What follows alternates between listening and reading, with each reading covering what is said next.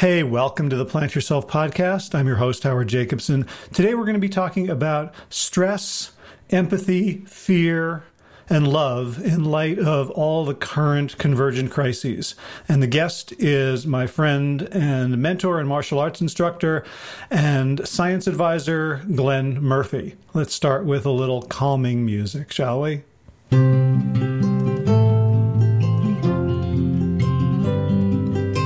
So, Glenn is a four or five time guest on the podcast. We've had a lot of offline conversations about COVID, about racism, about police brutality, and we're both struggling to both understand the issues and also understand ourselves in relation to the issues. How can we be helpful rather than just performative or feel good in our outrage? So the dialogue jumps back and forth between our, our personal introspections and understandings and Glenn's and mine understanding of the physiology of stress and what we can do to manage it, what we can do in this incredibly trying time to be part of the solution and not the problem.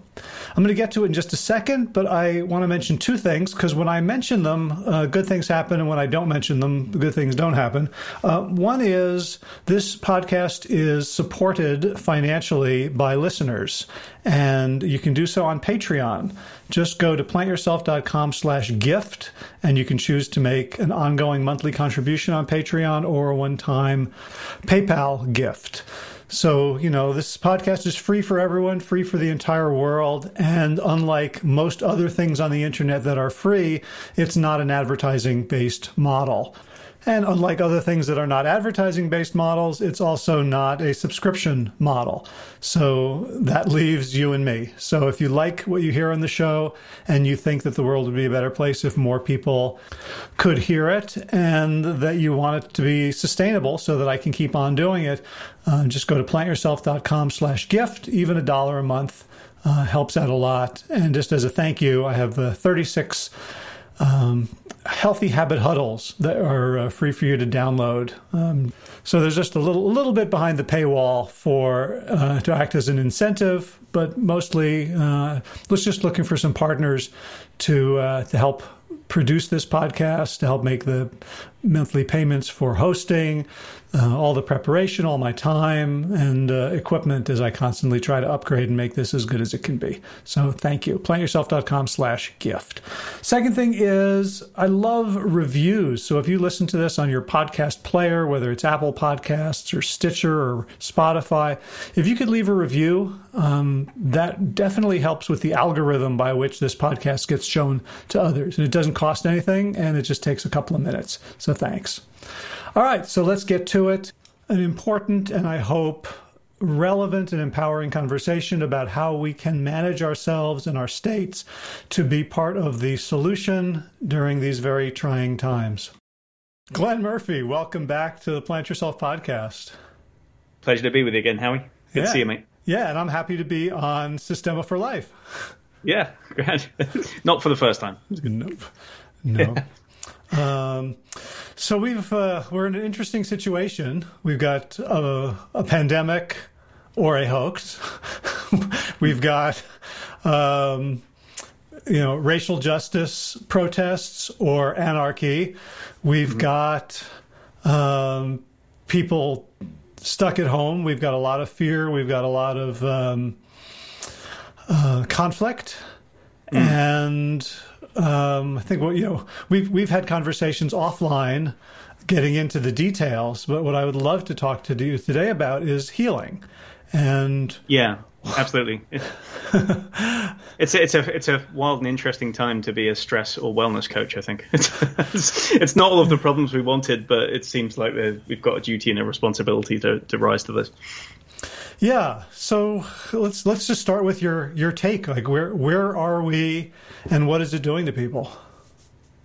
Um, obviously, um, we're in the midst of a lot of confusion. Um, for the most part, the overwhelming emotions seem to be anger, um, frustration, and just kind of ongoing, either confusion or people just kind of on purpose trying to seek some sort of certainty, and in doing that pushing themselves towards one narrative or another. Um, and you know, if we can get into the politics of of how that gets pushed and the ways in which people get pushed and pulled around. But I think other people have talked about that at length, and we're all kind of fairly aware of how we're manipulated by politicians or by interest groups or by social media and stuff like that. Um, so that's not really what I'm interested in. What I'm interested in is what's the way forward here? What's the way out? You know, if you're confused and angry and you're not sure how best to act, what you should acknowledge and to what extent, um, and what should be driving your behavior. Um, people people want some some positive thing to do with all this emotion, right? It's not enough just to say close your eyes, breathe, and go to your happy place because all this shit's there again tomorrow, right? So so it's not gonna it's not gonna last very long, even less time than it normally does, right? Normally you can maybe you can get away with a couple of days of that until something major happens, but in these times something major ha- seems to be happening every 20 minutes. You know, it's like the history is accelerating for some reason in in 2020. Um, so so what I'm interested in really is like where do we go from here? How do we how do we sort out what's real and what isn't real? How do we best not only change behaviors in ourselves, but encourage others to change behaviors in a way that would be helpful to solving the whole situation, to healing ourselves and healing others. Um, and and then what kinds of things do we really want to avoid? Do we know are, are going to be terrible ideas during this time? So that's what I'm focusing on right now. I'm trying to, I'm the pragmatist, right? I'm uh-huh. trying to find a way through. Yeah, because you know I've um, I have been for the last probably several months, but certainly the last several weeks, I have been fueling myself with outrage. Yeah, and it feels really good, mm-hmm. and I get a lot of positive feedback on yeah. so specifically on social media for mm-hmm. outrage. Yeah. Um, and I'm also a healer, right? Yeah. All, which means that if, if somebody came to me um, and said, I would like healing, the first thing I would not do is jump down their throat about their views, their beliefs, even yeah. even their harmful actions. I would approach it with a much more compassionate eye. And yeah. like what what what I'm realizing is that I've um, I need to jump off the outrage train, and mm. at the same time, um, there's narratives I've bought into that feel like jumping off the outrage train is a betrayal of yeah. the people on behalf of whom I have been feeling the outrage. Yeah, and and you can see, I've absolutely, I've absolutely suffered from the same thing. I think I've vacillated between wanting to be kind of like a voice for reason and calm and like everybody just stay cool and calm down. Can't we all just get along right? But if you use that narrative in light of say you know the the revelations of kind of systemic racism depending on how far you want to kind of acknowledge that and the extent of it then saying hey it's no problem. We should all just learn to get along. Is kind of denying the reality of people who don't have that option, right? that, are being persecuted and are on the on the bad end of this problem, right? It's not so easy to snap your fingers and say, "Hey, just forgive everybody. There's no real imbalance. There's no inequality here. It's okay. We can get along." Clearly, that's not true. So it does feel like a betrayal. And the same thing is true of COVID to an extent. You know, it's like a, there's one part of me that says, which knows actually, you know, on a on a biological level, that panic cannot and can never be the best response to this and they're just raging at people who don't wear masks and raging at people who want to get back to you know some semblance of being able to support themselves and their families and that kind of stuff. Just raging at them wholesale is is not going to help because it's it's not going to create the right environment for me to understand what's going on, and it's not going to help anybody else either, right? So panic can't be the place that we start from. Panic and anger can't be the place we start from. But again, I feel like if I take my foot off the gas on this, and there's, I, th- I, don't know at what point I decided my role in this was to try and be some sort of arbiter for information on the internet. It's ridiculous. There's billions of people, and I have no influence, right? So, but but in my own mind, if I don't speak up about um, my support, for example, for Black Lives Matter, or if I don't speak up for my support for um, you know scientifically based um, recommendations for social distancing and things like that, that I'm somehow complicit um, in helping people to become more desperate, less healthy, and and perpetuating the problems, right? So it's this idea of kind of you're damned if you do and you're damned if you don't, right? Um, and this is where the, the shame and the guilt already starts to come into it. Yeah, like uh, the, an example for me was when I when I saw the video of Amy Cooper, the woman in New York who called the cops on the black man who was birding when Yeah. you know she was the one whose dog was off leash. Yeah. Um, so the narrative, which I think is a true one, is like she's playing a race card. She's playing a very dangerous game. She's Yeah. knowingly using her privilege. Um, we know what, how that story often ends. And yet, when I saw it for the first time, the thing that stood out for me was her trauma yeah. and and I immediately criticized myself for for seeing that because like her you know like what about his trauma? What about the trauma of the victims? As a, Sure. but, but when I see like you know I was down at a at a rally um, in Pittsburgh before they took down the statue of the Confederate soldier and the, you know all the right people were on one side and all the wrong people were on the other side. And um, you know, to see, like, to look at them in the face and see, okay, these are people largely obese. They, they definitely look diabetic, like hmm. poor, miserable. Like, I was almost like feeling ashamed for having empathy for people Yeah. whom I see as on the wrong side of an issue.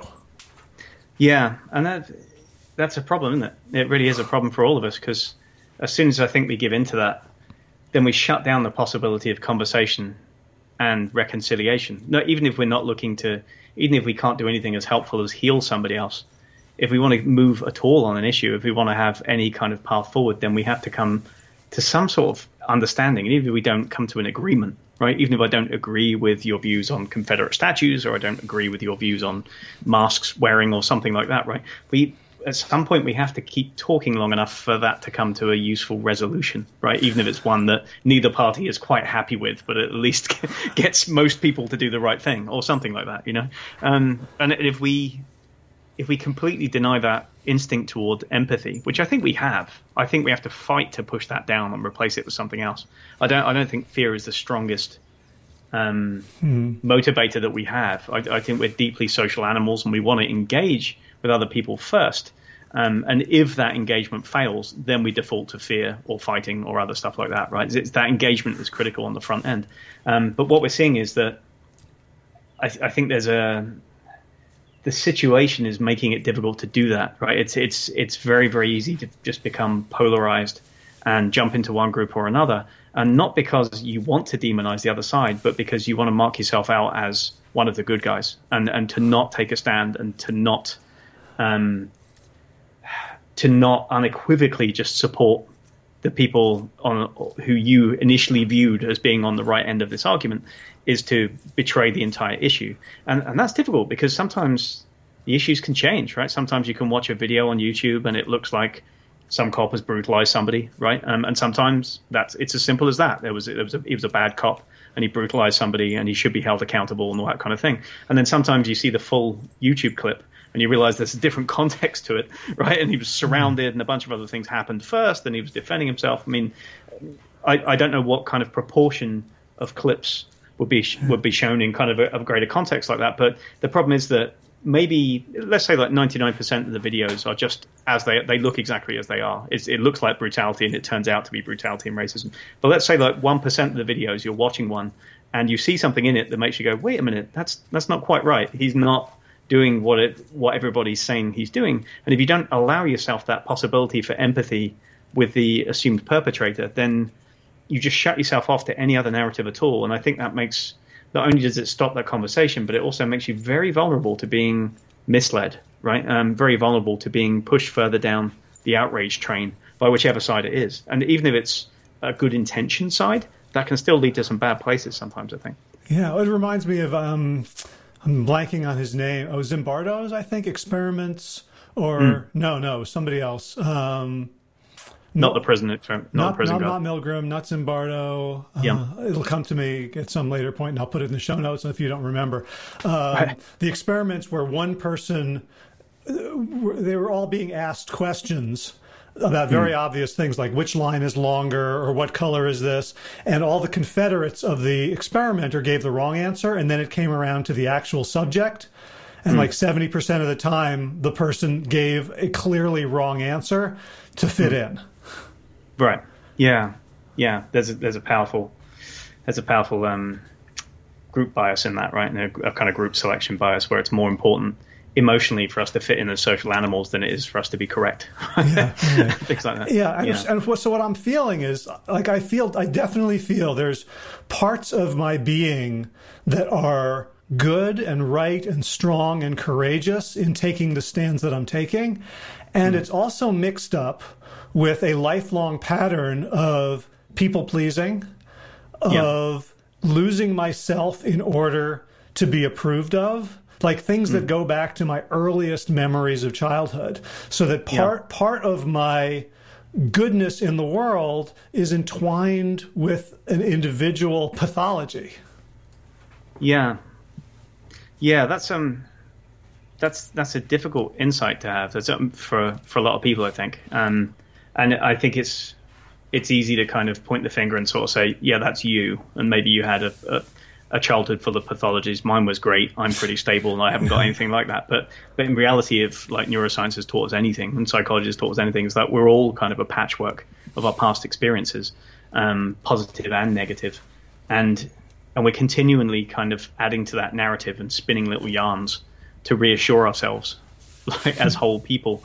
Um, and and if we don't see that, then it's going to be difficult to kind of get out of those narratives. I think that's yeah, it's it's a really tricky thing, and it, and it's also tied up with the ways in which, of course, I mean, in obvious ways in which our parents or like authority figures responded to certain things as we grew up, right? I mean, an obvious one would be if you had you know, like a parent or a grandparent that was a, a thinly veiled racist, right? and and they were just kind of saying racist things. They they weren't overtly like abusing um, people of color or something like that, but they were just using racist terms flippantly and just kind of generally stereotyping about um, black people being lazy or something like that. Do you know what I mean? It's it's easy again that people pleasing thing of just wanting to be, um, you know, part of the gang um, pleasing your dad or your granddad and going along with that, even though there's some part of you on the inside which is like, yeah, I don't quite think that. I know a couple of black guys and they seem pretty cool and they're not lazy at all. And this is at odds. There's some dissonance here, but I'm just going to go with this for the time being. And then that can become a habit, which is reinforced later on mm. in the societal groups that you move through to the extent that you never really call anything out when you see it and you just make a habit of pleasing the people around you and going on with whatever they say and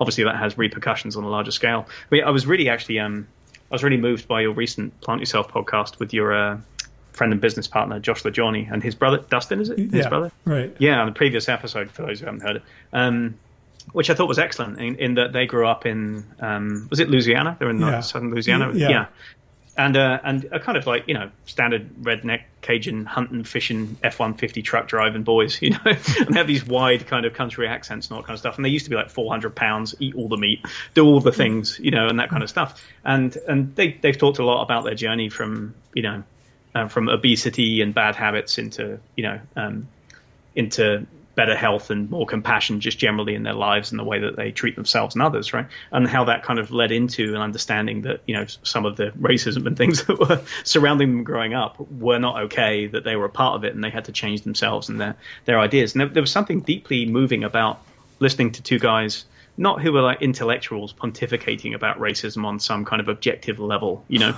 reading through like a history of things, or, or even of like a, a super intellectual black author who's um, speaking about things that we need to be hearing about and listening to. It's like, okay, yeah, you understand. And the super intellectual professor of African American studies, even though he's white, he might understand too. So he's worth listening to. But listening to two kind of rednecks talking about their conversion, conversion story was um, was deeply moving to me. I was just like, well, if these guys can find a way to, to see through this kind of thing, then there's got to be hope for all of us to, to have that deeper self understanding that leads to to the kinds of behavior changes that, that, they achieved. And there's no doubt that they're, they're living in a better place now, right? That they're right. happier for those changes. Right. right.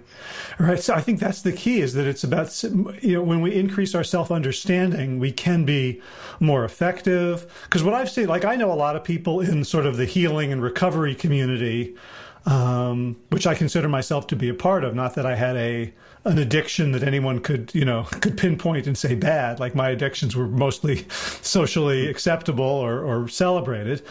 Sure. Um, but like when, when Mia, when my wife says something that hurts my feelings and I go into a rage, it's easy mm. for me to step back from that and say, oh, that would, that triggered an implicit memory of when I was a small boy and my mother couldn't gaze at me properly because she was a Holocaust survivor and she was stressed out and like, mm. oh, that was the fear of abandonment. Let me, um, mm.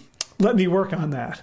Whereas it's much more seductive to have the same response of rage to a social justice issue that's out there and mm. never question if there's anything other than you know pure goodness in me that makes me want to you know scream and, and shout so so what's the difference in those two situations you think do you think it's just that in the one you can identify, you know, Mia as one individual doing one thing, and to maintain your anger at her, you have to kind of find a reason, right? And uh, and you have to kind of outsource the blame to her for making you angry and all that kind of stuff. But when it's one to many, when it's a whole bunch of people talking about an issue, whether it's people campaigning for to wear masks or people campaigning to you know pull down Confederate statues or whatever it's going to be, right? It, is it harder to maintain that idea that it might be you in that instance, where it's easier to outsource it to a whole bunch of bad people than it is to one. Yeah, I, th- I, th- I think the problem is that I mean, you know, I feel I'm guilty, right? Like I feel like I haven't done enough. Yeah. Um, I'm, you know, I, I keep going. I'm very good at like remembering every bad thing I ever did.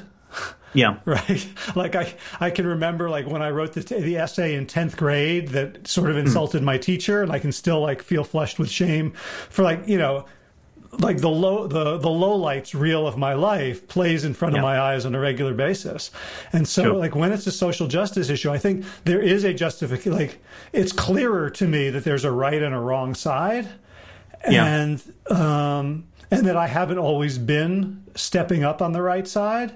And so it almost feels like, well, now that's got to end. Yeah. And and yet the the I'm not helpful, right? I'm talking to the same people on Facebook who follow me, the people who, you know, the, there are people who have um, the unsubscribed from Plant Yourself because they didn't like that episode, so I'm never going to talk to them again. Even some people who liked it wrote to me and said, you know, I think you're not coming from a place of love here. Mm. And I was like, "Fuck you! I'll show right. you." Yeah. She went, "What? We should love. We should have loved Hitler." Like I, I could feel sure. all, all the arguments, and yet yeah. there's a point that I don't know how you know useful I am in the echo chamber, and it does feel very shame and guilt driven.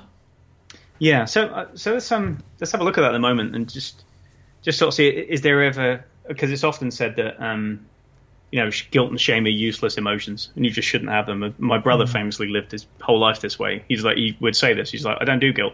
It's and he wouldn't pay lip service to it. He wouldn't just suppress it and claim that he didn't feel guilty about mm. things. Like he made a point of not feeling shame or guilt. He's like, I made a decision, and if it was a bad one, I have to live with those consequences, and I have to make it up to people or learn from it and make better decisions in the future. But I'm not going to continue to feel bad about that decision. He mm. like he just trained himself, I think, to do that, and in some ways that made him a much happier person than some of the some of the rest of us. You know, but there's there is a there is a function to guilt and shame. Do you know? Well, I, I know about guilt specifically, but definitely in the emotion of shame. Right, it, shame elicits the same responses um, in terms of the nervous system as fear does. Right, almost the same responses. There's there's some slight changes in kind of the the color of it, you know, and the, and the mm. the way that we experience it, of course. And even people have tried to map out subjectively how shame feels different in terms of temperature balance in the body, right? Like that um, fear feels like kind of like a, a, deep rising in the stomach or something like that, and mm. shame feels like a coldness in the chest, right? Where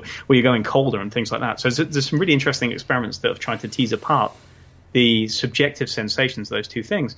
But on a neurological level, both of these are um, processed by the limbic system, right? Um, and in structures either in the in around the the amygdala. I think the insula specifically in within the limbic system is the structure that's most closely related to shame. And in people, for example, who have, have like traumatic childhoods, who are repeatedly shamed in kind of like a toxic way, where they're just told they're bad kids and they'll never amount to anything and they're awful and they're dirty or something like that. Um, neurologically, like when you scan their brains later in life, they have this enlarged insula, this one structure, and then interestingly, it starts to wither faster and it starts to degrade faster with age and, and shrink and lead to other kinds of problems when they get older.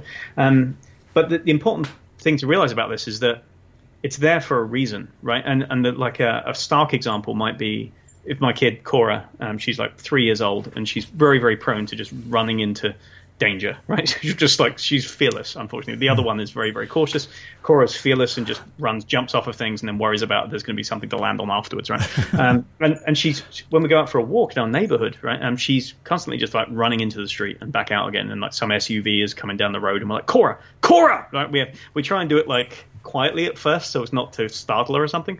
But then uh, there comes a point where you're like, yeah, this is not the time for a like a slow. Let's connect with the child and redirect. Mm-hmm. And then you know, there's a time when you just have to shout at them to free or move, right? Because you haven't got that kind of time. Um, and in that instance, it can feel terrible sometimes when you shout no at a kid when they're running out to the road. They freeze, and in terror, the sympathetic nervous system fires up. They feel genuine terror, and then they start crying, right? They're, they're literally "You shouted at me, and I didn't know what was, I didn't know what there was to be scared of, and it seemed terrible." And sometimes you think, "I overreacted. Maybe that was too much. I didn't have to make her cry." But there's a function to that, right? When she freezes that way and the sympathetic nervous system is activated, right? Um, she actually stores that memory so that next time you shout no, she will just freeze. She'll stop physically, and it's way less likely that she'll run into a road, jump into a pool, electrocute herself, or any number of other things that Cora tries to do every week, right? right. Way, or, right? or so, she'll, she'll associate the street with that shame, and you won't even have to shout no.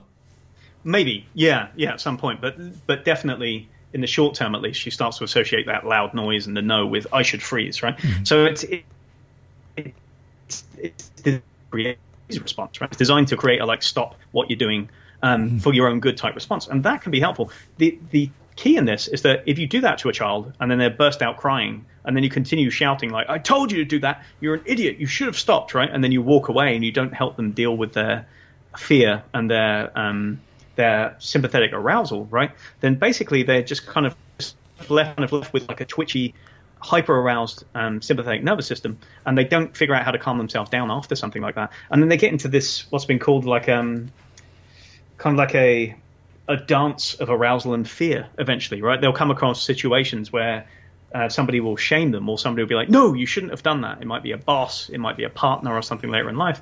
And, and they're sympathetically aroused. They get the fear. They're like, oh, I shouldn't have done that. But then they don't know how to calm themselves down. And then that leads one of a couple of ways. Either they kind of hide in plain sight and they'll stop looking at people. They'll try and shrink physically and make themselves invisible. Or they'll react with aggression, right? Back at the person who shamed them.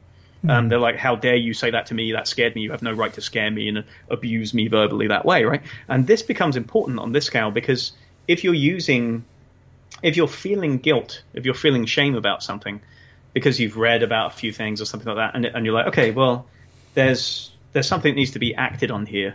Then it might be useful in some ways, right? When you read something, it might be like a cold, hard slap in the face from like a from somebody from from a scientist. For example, I've read um, or talked to friends who work in emergency rooms under COVID, right?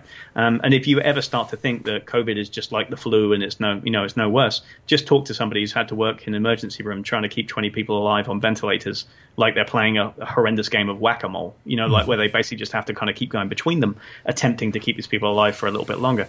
And it's terrible, and the, the way that it affects the body. So yeah, it, it's it's not enormously dangerous to a, to a vast amount of people in the country who are otherwise healthy, although we don't know all of the ins and outs of it. But if you do get it, it is not the flu. It is not the flu at all, right? If you suffer from symptoms, it's a completely different. It's, it's 20 times deadlier than the flu in that sense, right? Um, so for me, like if ever I started to think eh, yeah, there might be like some herd immunity, and maybe we let this thing play out, and it enters the cyclic thing of flu se- you know season and all that kind of stuff. All I have to do is read one of those or talk to one of my friends who is actually a doctor working on the front lines, and it's like smack. It's a smack in the face, and it's like okay, yeah, I shouldn't be thinking that way. I should stop and think about the ways that I'm kind of running on, and it's no good. But on the flip side, if somebody tries to create that emotion of shame in you, if they try and shame you for not being anti-racist enough, if they hmm. try and shame you for not wearing a mask everywhere with your family at every second, if they shame you for intoning that you might want to go back to work at some point and not take handouts from the government, do you know what I mean? Or that kind of thing, then it creates, it, it's a different thing. And you can get into that same response. You'll either go, oh, well, there's hopeless then, I shouldn't do anything. And you just kind of shrink into yourself and start to feel that there's no way out of this situation. Or, and this is critical, you start to turn your aggression back on the shamer. Mm-hmm. So the person who told you that you need to be you know, more active in anti-racism. You're like, wait I'm not racist. What, how dare you, right? And we can't equate those two things. So it's not just that equivalency bias of people can't be told they're bad people. Racists are bad people, ergo I can't be racist, right? It's not just that. It's also just on a neurological level. When you try to shame me, I have one of a couple of responses to that, and usually it's going to be how dare you try and shame me, right? So that's the problem. It's um, it's that tactic can and, and will never work. And I, have had to learn this, I think, the hard way, and I'm still learning it. You know, that I've put again put things on the internet or responded to people's comments when I've when they've said something or shared something that I felt is irresponsible in some way, right? Mm-hmm. Particularly with in relation to COVID and stuff like that. Um, and sometimes sometimes I feel like it was coming from a good place. Like there's a there's a needed correction here because people will read this, and it's better that I just park this evidence on the page and let people read it. But sometimes my comments weren't offered in that spirit, right? right. They're offered in the spirit of outrage and like, how dare you suggest that I'm an idiot or I don't care about you know people going back to work or stuff like that, right? I felt like again justice was on my side, and therefore I had to shame them and then they would see the error of their ways and they'll go the other way. Not seeing in that instant that that's just about the worst tactic that I could use in order to try and get my message across. The message might be right, the tactic was horribly wrong. Yeah, and for me, the the impulse to shame others, I feel my own shame driving it. Mm. Right, like, um, and and you know even I feel shame. So I, I, posted this podcast that you mentioned with with Josh and Dustin on YouTube. Yeah. I started getting comments. I got some. I got a couple of comments that were very, very negative. I saw them as bigoted, hateful, ignorant, mm. and they still. I could still feel shame. Like somebody doesn't like me. Like mm. I turned that around into well, good. I don't want yeah. that person to like me, you sure. know. But but actually, in my body, reading anything negative about me, yeah, creates this impulse. And I think you know what what I've done. I think what a lot of people do is that we insource shame. Mm. Yeah. Right? So I was. Um, I was listening to uh, Dr. Gabor Mate talking about the physiology of shame that when a mother and an infant are having eye contact, the infant will break off the eye contact to avoid overstimulation, and the infant is fine. If the mother breaks off eye contact, the infant will go into a shame response. So mm. he sees it as a as a uh, a reaction, a physical reaction to loss of attunement. Sure. Right. Yeah, loss of reassurance. Like, mm. Yeah, like we need, you know, we need to, as you said, we, like empathy is the strongest human emotion possibly. We need other people. And especially yeah. when our circuits are being laid down when we're babies, we absolutely, not, not metaphorically, we absolutely need other people. Um, yeah. so, so I've always thought of guilt and shame like touching the hot stove, right? Mm. It's, it's, um, you know, it's, it's a thing that you do for a second, for an instant, that mm. allows you to, you know, it's, it's inhibitory. It allows yeah. you to stop and learn something and take a different action. Um, mm. But I find, you know, for, for, in me and in lots of people, it just becomes cyclical and it ends up perpetuating negative behaviors rather than solving them. Yeah, absolutely. This brings us to the question of what do we do about all this, right? So even given that we have this knowledge and insight, about our own bodies and our own brains and our own tendencies to react to people, right? It's it's kind of a little bit like meditators who sit for long periods and gain key insights about themselves and then go home and immediately shout at the wife and kick the dog, you know, stuff like that. you know, it's just like just because you know something, it doesn't mean you're going to be able to act on it. It's particularly if the same pressures are holding true, right? And Lord knows the, the pressures are all holding true. They're not going anywhere, right? It's not like to whatever extent you believe systemic racism exists, it's not going to suddenly evaporate one way or the other tomorrow. And COVID is not going to clear itself up in some magical puff of smoke, no matter what anybody in the administration is telling you, right? It's not going away anytime soon, and the economic problems that have been created by this aren't going anywhere, going away anytime soon. And we haven't talked about climate change. That's another. That's another one that I bracket in with this kind of this this dissonance of kind of knowing that you should be doing something, not quite knowing to the extent that you should acknowledge what's being told and the extent to which you should change your behavior. And then if somebody shames you into changing your behavior, like you should be composting all your food, it's so terrible that you use any plastic at all, right? You, you end up just being like, well, I can't be a terrible person, so screw you for trying to shame me, and now I'm going to buy plastic bottles and do right. things right. Yeah, so it amounts to the same kind of thing. Yeah, and around that, like I see that a lot in the plant based and vegan community, um, mm. which I think is with, with sort of any community of of purpose, where there's a mission to it, that there is to the extent that we as individuals are not completely enlightened, we yeah. can posture with each other. So, yeah. like, who's more vegan? Um, mm. You know, some there's there's discussions where the plant based people who are doing it for health and the vegan people who are doing it for the animals can can really uh, savage each other. so you get into this kind of intersectionality of veganism, right? It's just like, well, I've, you know, I'm tw- 12 levels down the virtuous scale to you, so I have a right to criticize everything you're saying, kind of thing. Right, right. What, you're yeah. not a breatharian yet? You still rely on, on carbon? Is that actually a thing? Breatharian? I've heard it. Yeah, I've heard of it. I don't, I don't know that anyone's not, uh, you know, sneaking Snickers bars at 2 a.m., but, uh, you know, but certainly like there's a hierarchy, like, you know, vegan, whole food, you know, vegetarian, vegan, whole food, plant based, raw, yeah. high raw. Okay. Yeah. yeah. Uh, organic, high raw, organic, yeah. high raw, um, intermittent fasting, eat one meal every three days. Sure. Right. And, you know, around with climate change too, like there was a period in my life where I was just taking cold showers and yeah. the, you know, arguably the impact on climate was minimal, but the impact on me and the people around me was large in a hmm. negative mm. way because I was, you know, I was kind of toxic both in my mm. superiority and in missing a pleasure. Yeah, and you and I guess there are corollaries to that as well with with COVID, right, and degrees of self isolation and mask wearing and stuff like that, right. And the complication with that is is that it's a great deal easier for some people to self quarantine, to isolate, and to follow a lot of these measures than it is for others. That's the flat truth of it. Like some people before this were working two to three people facing jobs, right, and and earning a minimum wage on all of them before this started, and so the suggestion that they can't go back to work, that they can't um, interact with people at any kind of level, right? And that there's not really much hope on the horizon. We just have to wait for a vaccine and wait for the government to sort it out, right? Putting a lot of trust in a system that doesn't seem to be working too well at the moment in the states, anyway. Um, that suggestion is quite cruel. Whether, for, for some people whose lives haven't changed very much, who just were remote workers anyway, they were just kind of they worked from home in like a you know a job which works with numbers or you know websites or something like that, right?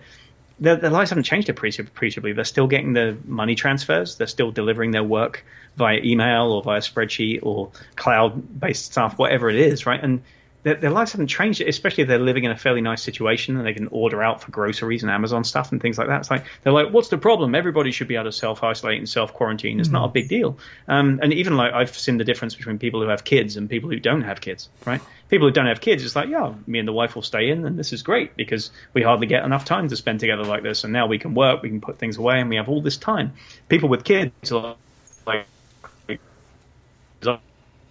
all of my time attempting to, to juggle the responsibility of homeschooling my kids, making sure that their, their needs are seen, making sure get some sort of social interaction for them so that they have some and attempting to work while all of this is happening and keep you know keep the income coming in to support all these things. And they're very different sets of motivators. And at some point we just we default to the strongest motivator we have, right? We get to that hierarchy of needs thing, and with if you get low enough, if you've got no income coming in, somebody's about to repossess your house. This is not happening in a widespread way yet, but it could, right? If the situation mm-hmm. panned out indefinitely. Once you get down to a certain precipice, a certain threshold, um, people will be people won't care. And, and I think we see this all, even in the Black mm-hmm. Lives Matter movement and that kind of stuff, right? It's like before you know, public assemblies, you had people that were decrying people who were assembling to protest um, the COVID mask bans and things, and like, oh, look at these terrible people who are, you know, standing around with AR-15s and protesting the government. They're such idiots; they're going to infect other people, that kind of stuff. And then as soon as there is a important enough cause to warrant it, even if people weren't isolating and weren't distancing themselves and weren't wearing masks, it's like it doesn't matter. That's way more more important than not spreading the virus. And that is, it's difficult because it's there's some hypocrisy there, right? Yeah. I'm, I'm not saying that it's not justified, and I'm not saying other stuff, but it, it, it presents a double standard which is not easy to resolve. And and the real resolution solution is is just that we're all always subject to these double standards. We, we, have a shifting set of motivations and priorities depending on what's imminent and what's urgent and what we feel like we need for survival and health. If those needs get met, then maybe we can start to think about the larger needs of society and humanity and existential risks to the planet and our entire country later on. But most people don't think in those terms most of the time, and you can't blame them for that either, because that's the programming we have, and that's that's kept us alive a very very long time as individuals and species. Right.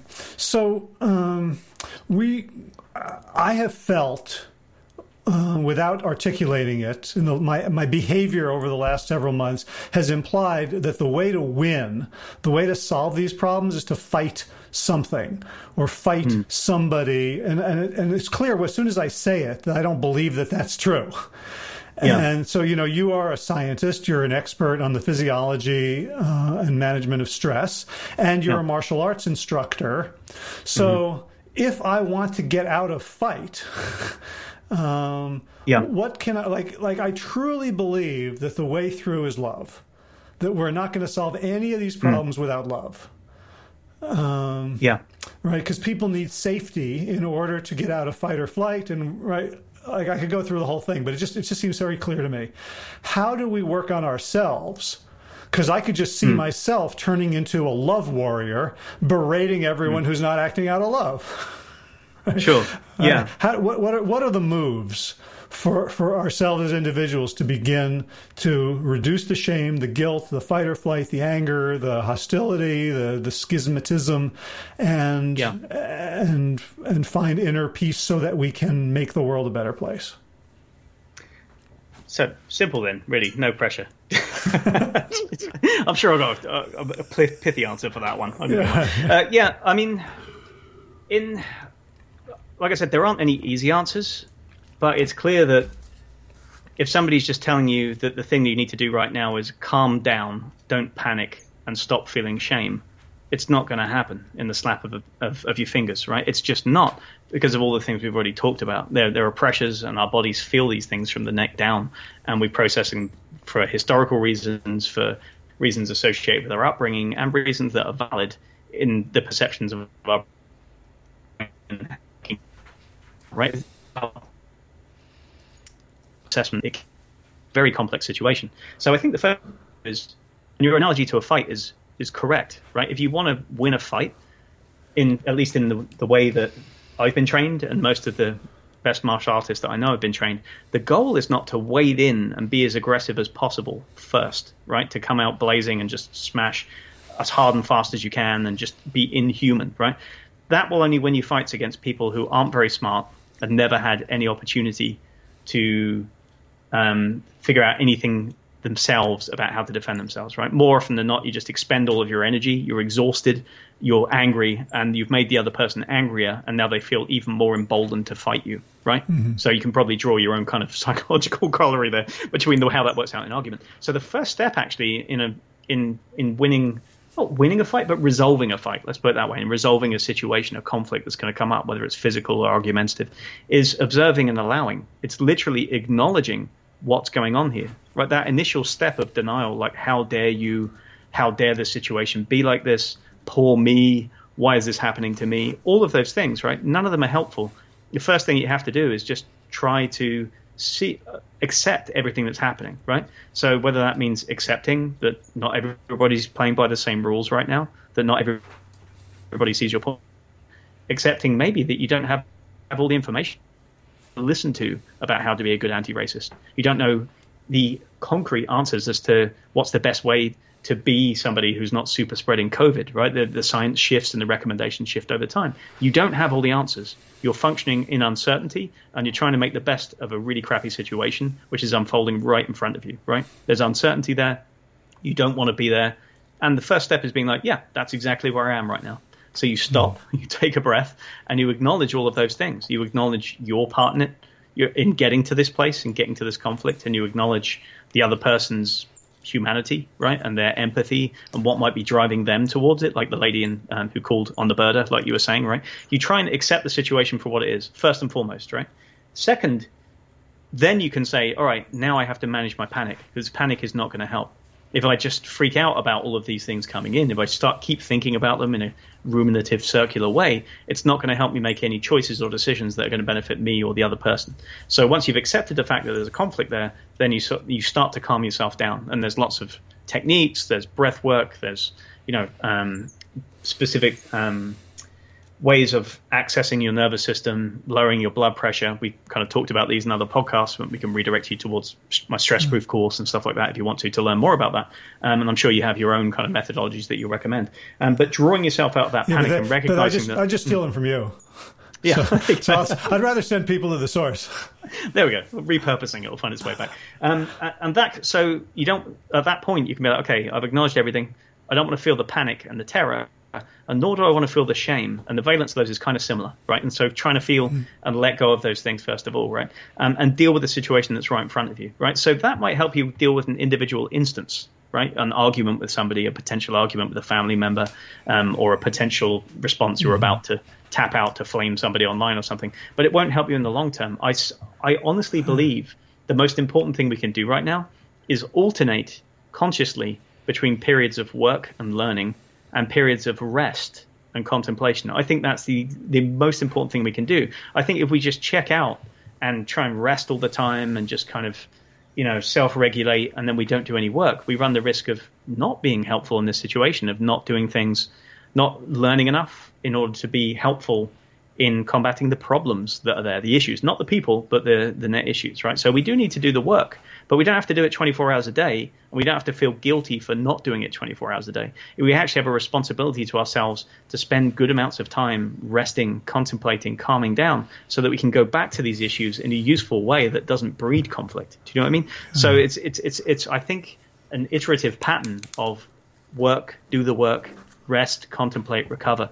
I think it's essential now, and I think people are going one of two ways. They're either vegging out and doing all the rest mm-hmm. on Netflix and not engaging with anything and shutting down, or they're doing all the work and they're doing it to such an extent that they're getting angry, they're getting, they're feeling ashamed, and they're shouting at each mm-hmm. other on Facebook or you know almost coming to blows over the whole thing. So I think that's it. Might sound simple, but I think that that path, that iterating wave of activity is probably the most people more, most important thing people can commit to right now. now. Mm. So I have a couple of thoughts on that. One is that for me, doing the work of shouting on Facebook isn't actually work.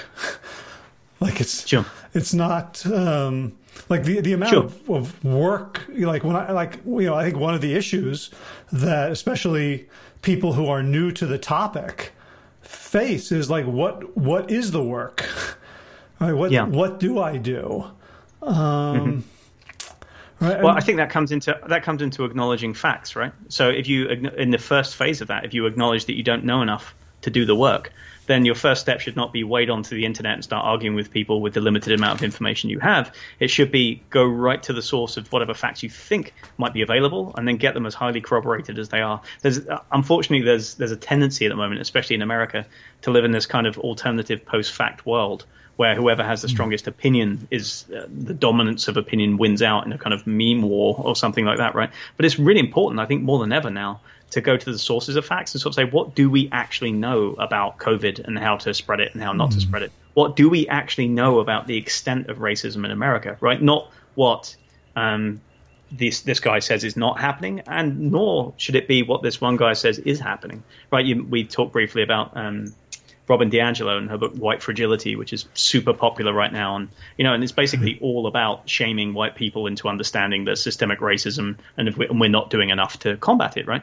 But the problem with that approach is is that it, it doesn't it, it doesn't separate anything out from racism at all. Everything is potentially racist, right? Um, and then again, also the the approach is it leaves you with very little to do except accept the original sin of being born white and having to deal with that every day and atone for our sins, right? So I'm not saying that, that there's not value in reading that, but there's probably a great deal of value in reading other things by black authors and hmm. other things by other white authors who are like, this might not be the best approach to to understanding the problem, and there might be limits to systemic racism within the police, and there might be limits to systemic racism within our governmental system, and some of these might be being mistaken for racism when they're actually just power struggles or it's just straight inequality or haves and have nots. You know, it's like not everything points to the same to the same source sometimes, and it's important to read as much as we can to understand that before we just start arguing from a viewpoint, whether it's how dare you, I'm not a racist, or I'm the biggest racist ever, and so are you, and we both need to acknowledge that now. Right? It's, it's how you, you need to. Mm. There needs to be some gathering period. So the work for me isn't arguing; it's learning as much as possible. It's learning as much information as you can about COVID, about climate change, about racism, right? And just going back to that source. But then again, that's exhausting. Just that that effort of learning what you can, um, weighing it against what you thought you knew, and the dissonance that creates in your brain, how uncomfortable you feel with the truths that you might learn there. It, that's an exhausting process. So you still have to go through these waves of mm. learning and resting, learning and resting. Right. So, and what I find the value of resting is for me is it's not necessarily a checkout, although I certainly have times where I just check out. Um, but what it does is it, it allows me to do something I think even before the allow, observe and allow, which is to decide what's the outcome I'm going for. Because in the moment, the outcome I'm going for is to win the fight.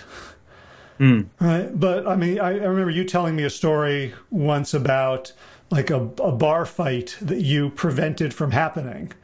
Mm. And I'm like, boy, if I were Glenn and I was as good in martial arts, I would just want to like dust it up once in a while, just to, sure, you know. Yeah. And there was a part of me that wanted. There was a part of me that really wanted to. Like, and and he was like a really clearly not a very nice person, like clearly like bigoted and awful. And I kind of wanted to teach him a lesson, but that wasn't the outcome. Right? That wasn't the intended outcome. You're right. Yeah. Right. So to be able to say, okay, so the, the outcome I want I want here is not to be right, not to be validated, mm. not to be approved of by the in crowd or the people whom mm. you know I, I feel I'm inferior to in some way by virtue of history, whether ancestral or personal. My the outcome I want is increasing sanity, peace, understanding, love, because that's how humans solve problems. Like, yeah. like at that point, things don't have to look like a fight.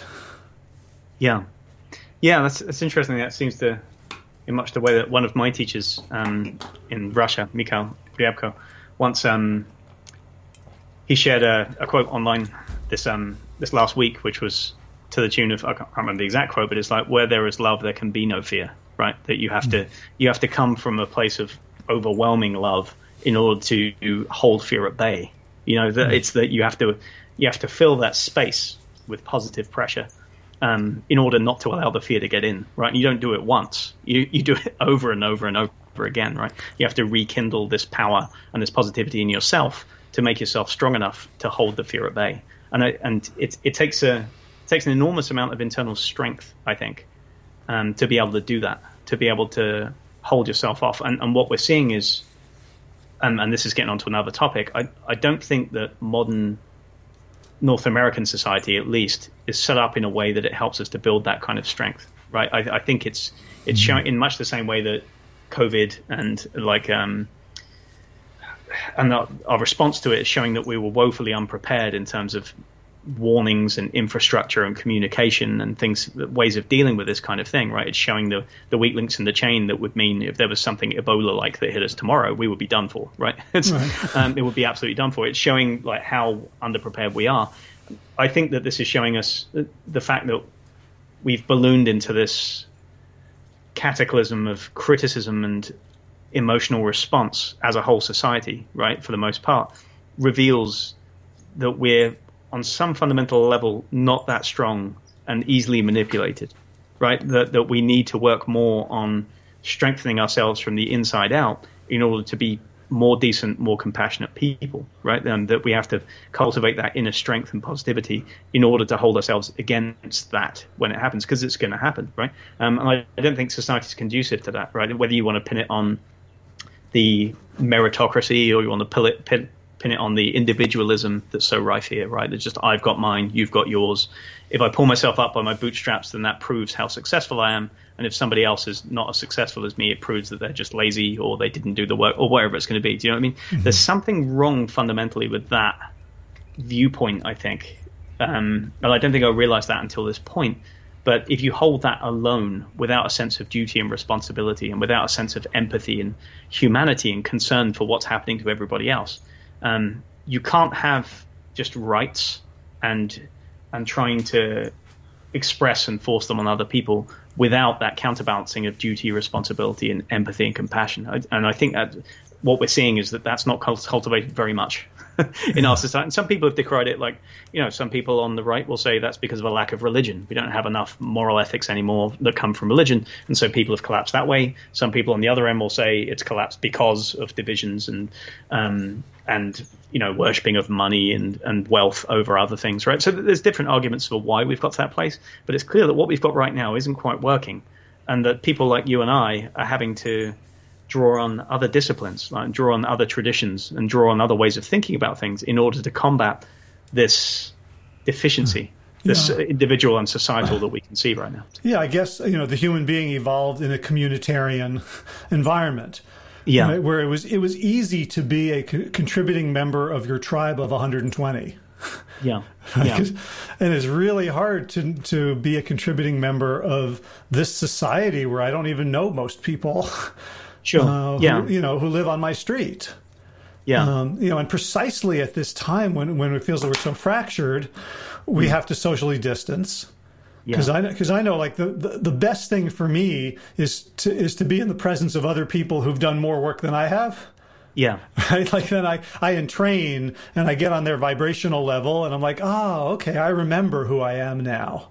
Yeah. Um, and the fact that we you know that social media is not a neutral platform right yeah. it's it's it's an engine for outrage and hate because that makes more money for for the advertisers yeah um, yeah yeah, so when we say take a rest, definitely take a rest from social media is included within that bracket. I think regular periods of not doing it. I have, I've, I, mean, I recommend this on my stress proof courses to people. I actually had to in- include an entire extra piece on it um, relating to technology. I used to talk about the big um, the big four of behavior change where people slip up with regard to stress, which is uh, diet, uh, sleep, movement, um, and then focus, right? And then I realized that um, focus is kind of split, and it's so much of it is split due to technology and social media and internet-enabled devices that it requires almost its own category. So now I've kind of got focus and connection as two separate things, and now there's big five, right? Mm. it's become such a huge thing. So, and the thing that I recommend and I use myself is it, it seems daft and you shouldn't have to use it, but I literally have a app blocking app on my phone that I subscribe. Uh, not screen time because you can sub, subvert it, you know, circumvent it too easily, all that kind of stuff. But what I find, what I like about it is that it allows you to just set an entire time period during which you have no access to any of these things, and then it it shares across all of your devices, so you can't just cheat and pick up an iPad or pick up a phone or pick up a laptop or something instead. And then it does it for a prescribed time period. So I'll often do it at nine in the morning and set it that it doesn't let off until 11 at night.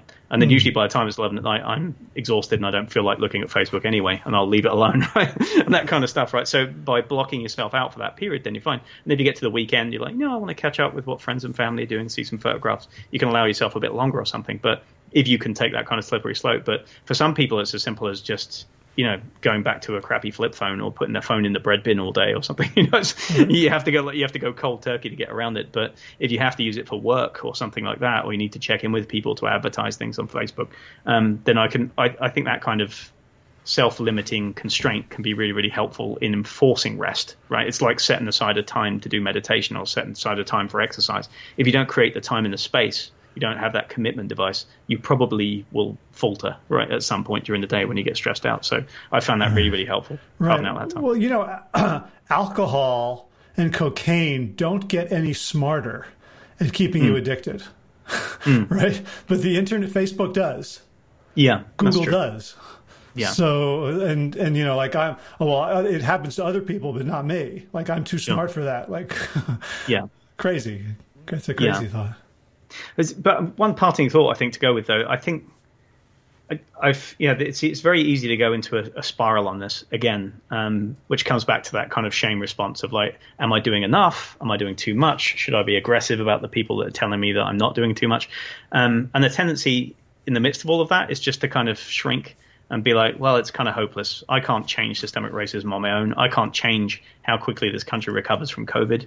I can't change how quickly the world recovers from climate change. I, you know, I have very little agency in the world, right? It's easy to kind of sink into that belief and, and into apathy and into depression and, and fatigue and a lot of other things that come along with it physiologically, right? And that's not going to be helpful uh, in the long term. I, I think whether or not whether or not you believe it's going to happen very very soon or whether you believe it's going to happen over over a few torturous years or whatever it's going to be there's no doubt that a lot of the things that we're seeing and questioning right now they didn't just spring up with COVID, right? The, the, the brokenness of our healthcare system and our unpreparedness to deal with something like this has been something people have been warning about for decades um, the systemic racism and the problems of inequality in America have been something people have been talking about for centuries, right? So mm. it's and climate change has been around at least since the 50s as a concept, right? And and it's gone in and out of favor, and it becomes more or less important to people depending on what else is going on in the news. But none of these issues sprung up out of nowhere. All that's happening is is that we're reaching a kind of crucible, a, a kind of precipice, and and I think there's a very real hope that forcing us to kind of look at this very, very closely and forcing us to do something about it in a short period of time has the hope of us coming out of this and into something else. I, I don't think the American experiment is over, right? It's um, it's we've found out a few things that didn't work, right? And and in the spirit of science, we have to sometimes change the goals and we have to change the way that we're looking at things and reframe the question. Um, we've we've you know we've validated a few null hypotheses here, and it's time to try and look at a few new ones and then see what we can do to go forwards. And I think we can do that in our own lives in a small way. And I think there's a hope for it happening on a larger scale. Right? I realize I've made this a little bit America centric, and we might have listeners all over the world, but I'm sure that other people are thinking similar things in some other places. It's just it's just more desperate and immediate here at the moment. So. Right. Well, Leonard Cohen said uh, he, he wrote a song called Democracy, and he said it's coming to America first, the birthplace of the best and of the worst. So, nice. so uh, yeah. uh, I think we're, we we we tend to be uh, behind a lot of important curves, but also ahead of a lot of them too. Yeah. Um, yeah. I mean, what comes to me when you say that is, you know, like to, the pressure that I put on myself to save the world. Hmm. Um, mm. Is a, a, a, podcast guest I had a while back, Charles Eisenstein, talks about the dangers of thinking in scale. Like, like what I have, to, I have to you know reach a million people i have to start the next big startup and and he said like think about nelson mandela's grandmother who mm. essentially raised him to be the sort of person who could come out of jail after 27 years with love yeah yeah definitely right. yeah start small and do what you can right so. yeah yeah and you know like we're talking about this next election right there'll be, there'll be about 100 million votes cast there'll be 100 hmm. million individual votes cast. Mm. Right? Like the, the unit of change is, is individual. And, sure. and I think by by embo- by embodying the fighting spirit, like I'm going to fight for this and fight for that and fight fight against this and fight against that, I think we're we're um, perpetuating the same energy that mm. that caused many of the problems. Yeah, maybe so. Yeah. So, Wise words, my friend. Uh, well, um, one question: uh, What's the name of the app so I can put it in the show notes for people who want to take control of their tech life? Oh yeah, the one I use is called Freedom. It's Freedom. great. Uh, you, yeah, you, I think you can subscribe monthly, or you can get like a lifetime, forever subscription for a, for less than seventy bucks. And I've I swear by I think it's I think it's phenomenal. And you can also um, for those with kids and stuff like that, you can uh, blanket your um, your spouse or your kids' phones and devices, or with one touch you can go beep, put, put, it on different lists and things like that. So so it will make you the least popular person in the house, but you'll be doing the right thing. cool, and also your stress proof course. Tell tell us a little about that. Yeah, um, so this was um, a course that I was previously running as a three day retreat uh, or a half day workshop, live and in person with people breathing on each other and pushing and pulling and touching and all kinds of wonderful things that we don't have the luxury of doing right now. Um, so it's been reimagined and recast as a 30 day online course. Um, so we're just in the process of kind of polishing off the first test cohort that have been through it, and they seem to be enjoying themselves and getting some real benefits. So, um, so by hopefully by the end of the month, that should be available for people to sign up for. Um, and they can find out about that at stressproof.net. Great. And do you have a uh, like an email sign up so that people don't have to remember to come back at the end of the month? Sure, yeah. If they would just want to get kind of on the newsletter and get updates as to, so that they can get on the waiting list for the first um, for the first real paying cohort of people that go through, um, it's it's the same almost the same address as info at stressproof.net. Okay, so they can just send you an email, and they, that'll get them on the mailing list. Yeah, just a just info stressproof.net and just say, hey, I'm interested in the stressproof course, and from there I'll just put them on the on the constant contact list. That um, I won't bug you with lots of emails because I don't have a lot of content, so it's fine. so I'll just I'll just send you things when things are happening, and you'll have the option of signing up or not. So awesome, and that's anywhere in the world, right? It's not it's not a local thing. Yeah, it's a, it's anywhere in the world. There, there is a interactive aspect to it. We don't just set people. It's kind of like an online university course uh, where people have like a little bit of drip fed work to do every day. It's about five minutes, five to ten minutes of reading, and then mm-hmm. five to ten minutes of doing, like um, videos, instructional things that you do physically to take control of your stress response. The idea is to kind of increase your knowledge of how stress happens, to increase your awareness of how stress manifests in your body and in your life in terms of behaviors, um, and then to uh, apply controls, and those control measures are through physical controls, like uh, concrete things that you can do to gain control of your stress response in the moment, and also long-term controls, like habit fixes that nudge you towards being less stressed out anyway. Um, so it's the, the combination of the knowledge, awareness, and control come together in a in a trifecta of making you a lot more stress proof. And that, that's the idea of it. Awesome, and that's um, ba- ba- basically. Um, you know how how to be how to self regulate is kind of the first res- responsibility of an adult human. Yeah, exactly. Yeah, and it, it culminates in basically routines that you can apply every single day, and you custom you customize them and make them for yourself.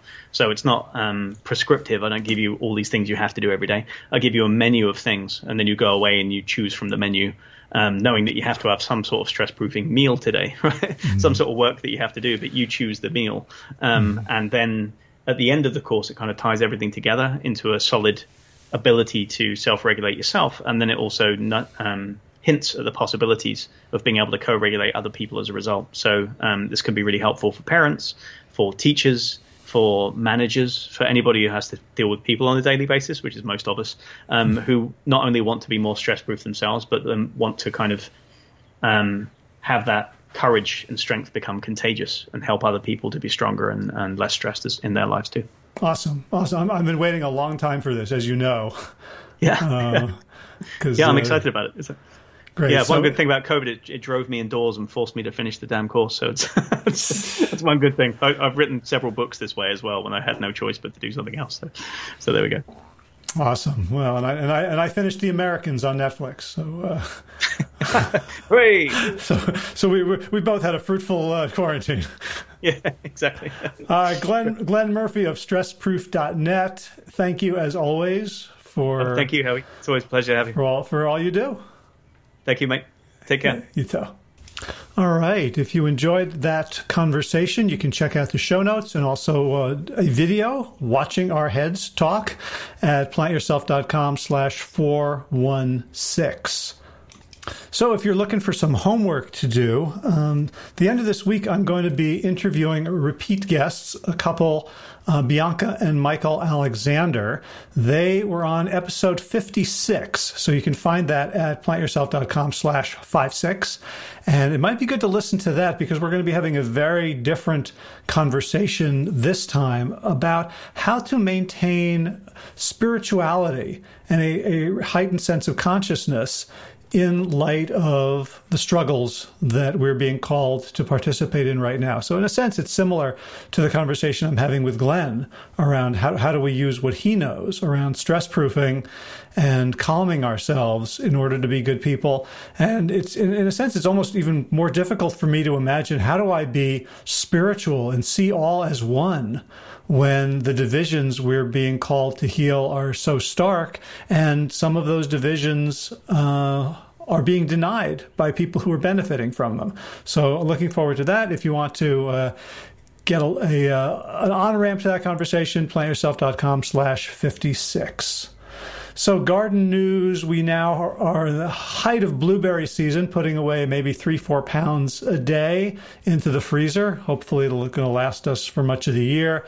Also, cherry tomatoes, uh, kale, and the soybeans, the edamame, look like they're just about almost ready. And of course, the, the basil, and we got three cucumbers.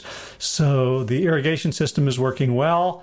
Uh, we we got a ton of rain after we put that in, but then last week Mia helped me uh, helped me no last week I helped Mia put a gutter on my office so um, it doesn't pour you know soak me when I come to work um, off off of the tin roof, and it hasn't rained since then. So uh, hopefully we've we've balanced things out. Um, in running news, um, I've got Wednesdays as my hill sprint days, so I'm starting to pick up a little bit of speed and challenge myself a little bit more. Um, also, one of my running buddies tends to go uh, at an 8:30 pace, so when he's there, uh, I challenge myself some more anyway. So that's that's coming coming along.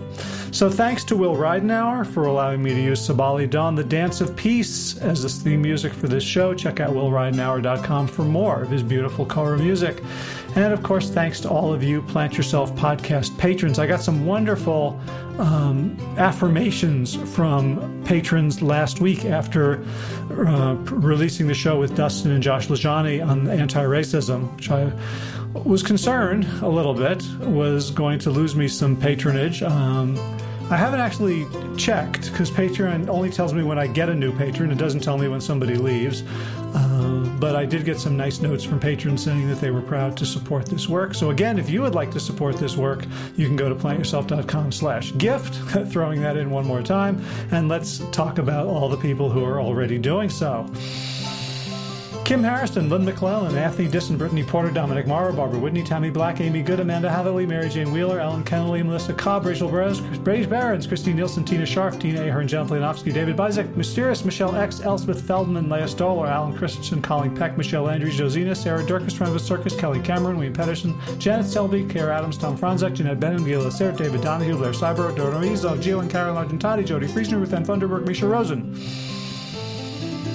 Michael Warbeck, the equally mysterious Tracy Z, Aviva Lael, Alicia Lennis, Rebecca Hughes, Val Linneman, Rhymes with Cinnamon, Nick Harper, Martha Bergner, Susan Ahmad, Molly Levine, the inscrutable Harry R., Susan Laverty, the Panda Vegan, Craig Kovic, Adam Sharp, Karen Burry, Heather Morgan, Kelly Michia, Deanne Norton, Bonnie Lynch of Plant Happy Oregon, Sabina Kurtzels, Nigel Davies, Marion Blum, Teresa Coble, Julian Watkins, Breed O'Connell, Sharon Hershman, Linda Ayat, Home Hedegard, Isa Tuzin, Wakani Hainline, Aaron Greer, Alicia Davis, Heather O'Connor, Carolyn Jensen, Sherry Orlakowski of Plant Powered for Health, Karen Smith, Scott Morani, Karen Joe Crabtree, Tanya Lewis, Kirby Burton, Teresa Carell, Kevin McCauley, Elizabeth Rothschild, Alan Jesse, Cheryl Dwyer, Jenny Hazelton, Ballard Petier, Peter W. Evans, Colleen Harrison, Justin Divert, Joshua Summermeyer. Dennis Berg, Darby Kelly, Lori Fanny, Linnea Lundquist, Valerie Hummel, Emily Iconelli, Levy Wallach, Rosamund McAdee, Amber Corney, Stephen Lehman, Patty DiMartino, Mike and Donna Kartz, Deanne Bishop, Bill Brielf, Gunter Schmidt, Marjorie Lewis, Kelly Molden, Tricia Adams, Ian Kramer, Nancy Sheldon, Lindsay Bayshore, Gunmarie Hagen, Tracy Gullis, Laura Heaton, Meg from Mama Says, Rachel Kennedy, Diana Goldman, Stacy Stokes, Ben Savage, Michael K., Kali Butler, David Hughes, Connie Rogers, Claire England, Sally Robertson, Param Ganchi, Amy Daly, Marion Tourville, Mark Jeffrey Johnson, Josie Dempsey, Karen Schmidt, Pamela Hayden, Emily Perriman, Olga Sidoroska, Allison Corbett, Richard Stone, Lauren Vaught of Edible Musings, Aaron Hasty, Sean Owen, Sagar Nayak for your generous support of the podcast. That's it for today. As always, be well, my friends.